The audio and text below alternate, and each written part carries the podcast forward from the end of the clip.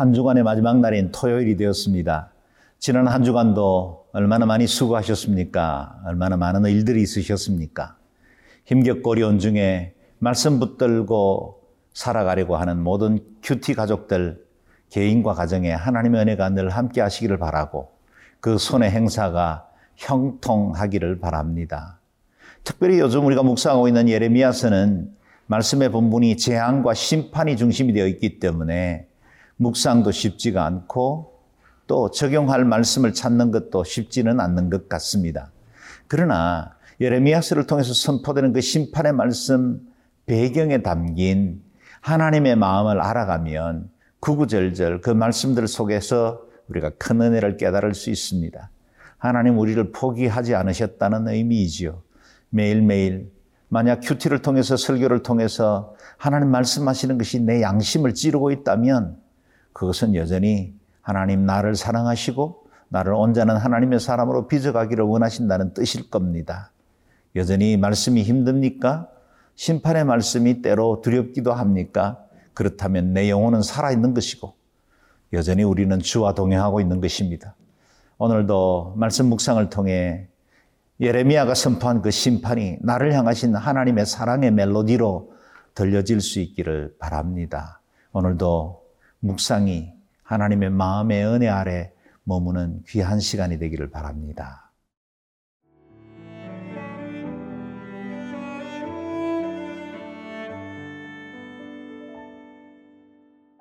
예레미야 18장 13절에서 23절 말씀입니다. 그러므로 여호와께서 이와 같이 말씀하시니라 너희는 누가 이러한 일을 들었는지 여러 나라 가운데 물어보라. 처녀 이스라엘이 심히 가증한 일을 행하였도다.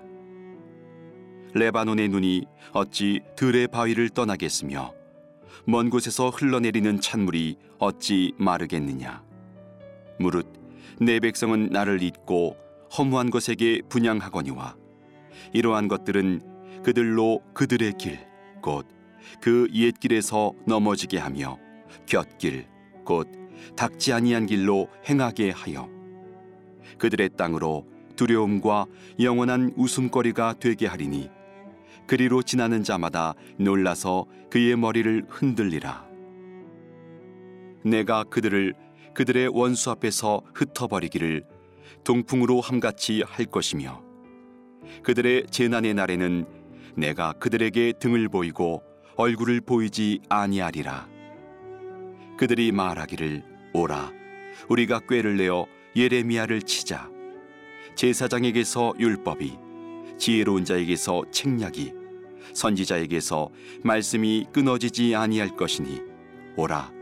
우리가 혀로 그를 치고 그의 어떤 말에도 주의하지 말자 하나이다. 여호와여 나를 돌아보사. 나와 더불어 다투는 그들의 목소리를 들어보옵소서 어찌 악으로 선을 갚으리 까 마는 그들이 나의 생명을 해하려고 구덩이를 팠나이다. 내가 주의 분노를 그들에게서 돌이키려 하고 주의 앞에 서서 그들을 위하여 유익한 말을 한 것을 기억하옵소서. 그러하온즉 그들의 자녀를 기근에 내어 주시며 그들을 칼의 세력에 넘기시며 그들의 아내들은 자녀를 잃고 과부가 되며 그 장정은 죽음을 당하며 그 청년은 전장에서 칼을 맞게 하시며 주께서 군대로 갑자기 그들에게 이르게 하사 그들의 집에서 부르짖음이 들리게 하옵소서 이는 그들이 나를 잡으려고 구덩이를 팠고 내 발을 빠뜨리려고 올무를 놓았음이니이다. 여호와여, 그들이 나를 죽이려 하는 계략을 주께서 다 아시오니 그 악을 사하지 마옵시며 그들의 죄를 주의 목전에서 지우지 마시고 그들을 주 앞에 넘어지게 하시되 주께서 노하시는 때에 이같이 그들에게 행하옵소서 하니라. 오늘 본문 말씀은 타락하고 배반하는 유다 백성을 향한 하나님의 그 애틋한 마음, 탄식으로부터 시작됩니다. 13절, 14절 말씀을 읽어보겠습니다. 그러므로 여호와께서 이와 같이 말씀하시니라. 너희는 누가 이러한 일들을 들었는지 여러 나라 가운데 물어보라. 처녀 이스라엘이 심히 가정한 일을 행하였도다. 레바논의 눈이 어찌 들의 바위를 떠나겠으며 먼 곳에서 흘러내리는 찬물이 어찌 마르겠느냐. 우리 하나님은 순결을 지켜야 할 처녀 이스라엘이 타락하고 배반하며 엄난한 곳에 자신의 순결을 드리는 것을 너무나 안타까워하며 탄식하고 있습니다. 하나님은 이스라엘을 구별하여 빼어 세우시고 만국의 제사장 나라 되게 하셨습니다. 그럼에도 불구하고 그들은 우상숭배를 하고 세상의 신, 풍요와 즐거움을 가져다 주는 가나안 땅의 신들의 마음이 빼앗겨 산당에서 우상을 숭배하고 엄난한 일들을 계속해 왔던 것입니다. 하나님의 그 안타까움이 어떻게 표현되어 있습니까? 어떻게 큰 은혜와 사랑을 받고도 이렇게 배반하는 자가 열국 중에 또 있는가? 열국 중에 이스라엘만큼 복을 받은 민족도 없거니와 열국 중에 이스라엘처럼 이리 쉬 배반하는 민족도 없는 것에 대해서 탄식하고 계시는 겁니다. 레바논과 헐몬산의 흰 눈은 변함없이 바위를 덮고 있건만 그곳에서 흘러내리는 찬물은 계곡을 이루어 끊임없이 흘러가건만 왜 이스라엘 백성들은 이와 같이 반역하고 배반하고 떠나버리는가? 그것에 대한 하나님의 탄식입니다. 허무한 것에 분양하다가 곁길로 가게 되고 그것 때문에 수치를 당하고 열국 중에 놀림감이 되는 것에 대해서 하나님이 안타까워 하시는 것입니다. 우리는 우리 자녀들을 사랑하지요. 근데 그 사랑하는 자녀들이 부모의 사랑과 교훈을 떠나 여러 가지 죄에 동참하게 되고 사람들 사이에 놀림감이 되고 또 가십거리가 되면 부모의 마음이 얼마나 아프겠습니까? 하나님의 마음이 그렇습니다. 돌아오기를 원하는 마음, 그리고 다시 회복되기를 원하는 그 하나님의 절절한 마음들이 오늘 본문에 담겨 있습니다. 하나님은 이 배은 망덕한 이스라엘 백성들을 주께로 돌이키기 위해서 심판이라는 카드를 꺼내 드십니다. 마치 동풍에 쭉정이가 날아가듯이 심판의 바람이 되신 하나님께서 이스라엘을 다스림으로 다시 한번 그들이 하나님 없이는 살 수 없는 존재라는 걸 깨닫게 하시기를 원하시죠.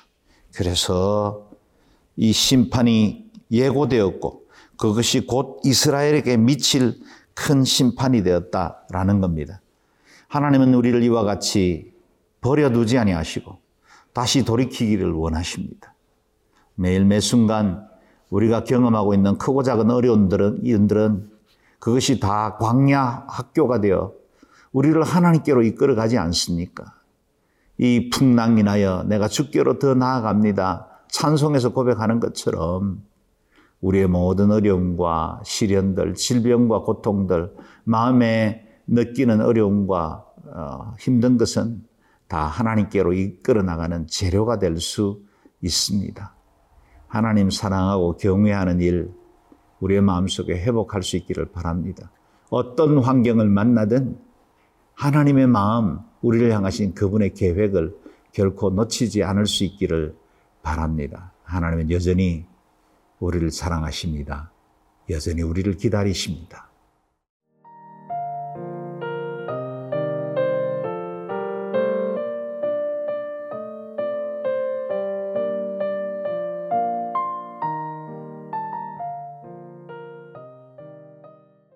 오늘 본문의 후반부 말씀은 하나님의 마음을 담은 예레미야의 탄식 기도라 할 수 있겠습니다. 그는 하나님의 말씀을 전달하다가 수없이 배반당하고 박해와 핍박을 받아야만 했었습니다. 그의 마음에 절절한 안타까움을 고백한 것이 오늘 기도의 내용입니다. 18절에서 20절 말씀입니다. 그들이 말하기를 오라가 오라 우리가 꾀를 내어 예레미야를 치자 제사장에게서 율법이 지혜로운 자에게서 책량이 선지자에게서 말씀이 끊어지지 아니할 것이니 오라 우리가 혀로 그를 치고 그의 어떤 말에도 주의하지 말자 하나이다. 여호와여 나를 돌아보사 나와 더불어 다투는 그들의 목소리를 들어 보옵소서. 어찌 악으로 선을 갚으리까마는 그들이 나의 생명을 해하려고 구덩이를 팠나이다. 내가 주의 분노를 그들에게서 돌이키려 하고 주의 앞에 서서 그들을 위하여 유익한 말을 한 것을 기억하옵소서. 거짓 지도자들이 자신의 죄를 지적하는 예레미야의 메시지가 듣기 싫어서 그의 말에는 귀를 기울이지 말자고 한 것입니다.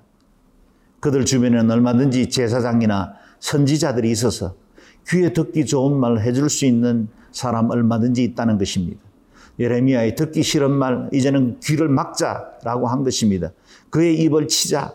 그래서 더 이상 말하지 못하게 하는 것입니다. 여러분, 오늘 우리 시대가 그렇지 않습니까? 누군가가 진리를 말하고 진실을 밝히려고 하면 그것에 대해서 사람들은 듣기 싫어합니다. 사람들은 다 의의 편에, 진리 편에 서 있는 것 같지만 내 마음에 있는 그 죄를 지적하는 것에 대해서는 어느 누구도 받아들이려 하지 않습니다. 예레미야 아니어도 자신들이 좋아할 만한 메시지는 얼마든지 들을 수 있다라고 말하는 그래서 강단도 양심을 깨우는 것이 아니라 양심을 달래는 그와 같은 타협된 설교들이 선포되지는 오늘 우리 시대에 살고 있습니다. 유다민족 공동체를 위해서 그토록 수고하고 하나님의 말씀 바로 전하기 위해서 애썼지만 돌아온 것은 배반이요 푸대접이었습니다. 그것은 곧 유다민족 자기 친백성들에게 푸대접을 받으신 하나님의 마음과 일치하는 것입니다. 선지자는 너무나 실망스럽고 분한 나머지 그의 마음속 감정을 기도로 쏟아 놓았습니다. 23절 말씀을 볼까요? 여호와여 그들이 나를 죽이려 하는 계략을 주께서 다 아시오니 그 악을 사하지 마옵시며 그들의 죄를 주의 목전에서 치우지 마시고 그들을 주 앞에 넘어지게 하시되 주께서 노하시는 때에 이같이 그들에게 행하옵소서 하니라.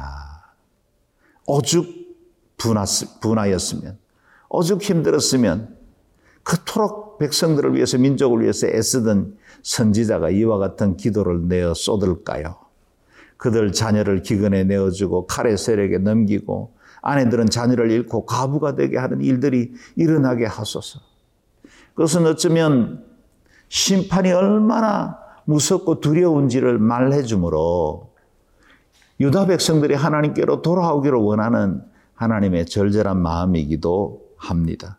여전히 하나님은 유다를 포기하지 아니하셨고 유다의 죄들을 돌이켜 하나님께로 돌아오기를 그들은 기다, 하나님은 기다리고 계십니다.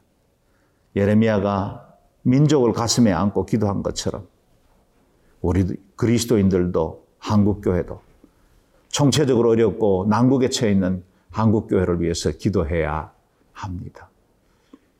모든 애국자가 그리스도인은 아니지만 모든 그리스도인은 애국자가 되어야 합니다.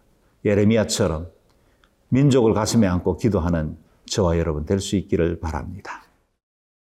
존귀하신 하나님, 우리를 향하신 주의 인자와 긍휼이 크신 것을 인해서 감사합니다. 여전히 심판의 경고를 통해서 우리가 돌아오기를 원하시고 이 민족이 하나님 앞에 바로 서기를 원하시는 그 주님의 마음을 따라 저희와 교회가 이 백성들을 위해서 기도하고 이 땅이 하나님 앞에 바로 설 때까지 경건과 정절로 하나님 기뻐하시는 온전한 삶을 살아가는 그리스도인 공동체가 되게 도와 주옵소서 예수님 귀하신 이름으로 기도드리옵나이다. 아멘.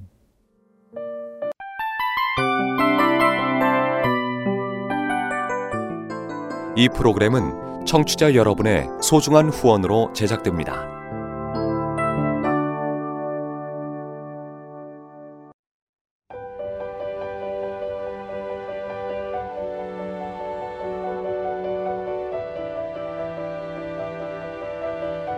세상에는 수많은 교회들이 있지만 더 깊이 있는 말씀 강해를 찾기 위해 크기로만 교회를 선정하지 않습니다.